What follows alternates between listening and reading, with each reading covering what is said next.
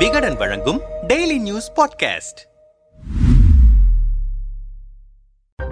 சட்டவிரோத பண பரிமாற்றம் தடை சட்டத்தில் அமைச்சர் செந்தில் பாலாஜியை கடந்த ஜூன் மாதம் அமலாக்கத்துறை கைது செய்தது. இதுகுறித்து அமலாக்கத்துறை தொடர்ந்து விசாரணை நடத்தி வருகிறது. செந்தில் பாலாஜி தொடர்பான பல ஆவணங்கள் அழிக்கப்பட்டதாகவும் தகவல் வெளியானது. இந்த நிலையில் செந்தில் பாலாஜி கைது செய்யப்பட்ட மறுநாள் கோவை மாநகராட்சி மேயர் கல்பனாவின் தம்பி சில ஆவணங்களை எரித்ததாக வீடியோ வெளியாகி பரபரப்பை கிளப்பியிருக்கிறது. செந்தில் பாலாஜி கைதான அடுத்த நாள் கோவை மேயர் கல்பனாவின் தாய் தம்பி குமார் வசிக்கும் வீட்டுக்கு அருகில் சில பெட்டிகள் வந்து வந்திறங்கியதாகவும் அதிலிருந்த காகித ஆவணங்களை குமார் அங்குள்ள மைதானத்தில் கொட்டி தீ வைத்து எரித்ததாக வீடியோ வெளியாகியிருக்கிறது. அதில் எரிக்கப்பட்ட சில காகிதங்களில் பண பரிவர்த்தனை நடந்ததற்கான வார்த்தைகளும் இருக்கின்றன. அதில் ரூபாய் அறுபத்தி ஆறு லட்சத்தி ஐம்பதாயிரம் மட்டும் என்று குறிப்பிட்டு அந்த தொகைக்கு காசோலை கொடுக்கப்பட்ட விவரமும் இடம்பெற்றிருக்கிறது. இதுகுறித்து வருமான வரித்துறை மற்றும் அமலாக்கத்துறை அதிகாரிகளிடமும் புகார் அளித்திருப்பதாக கூறப்படுகிறது. இது உண்மையிலேயே செந்தில் பாலாஜி தொடர்பான ஆவணங்களா அல்லது மேயர் கல்பனா தொடர்பான ஆவணங்களா என்று அதிகாரிகள் விசாரித்து வருவதாகவும் சொல்லப்படுகிறது. ஏற்கனவே மேயர் குடும்பத்தினர் மீது அவர் வீட்டு அருகில் வசிக்கும் சரண்யா என்பவர் சமீபத்தில் பல்வேறு புகார்களை முன்வைத்திருந்தார். கடந்த சில நாட்களுக்கு முன்பு சரண்யாவின் கார் மர்மமான முறையில் எரிக்கப்பட்டது அது குறித்து சரண்யா தரப்பில் காவல்துறையில் புகார் அளித்திருந்தனர்.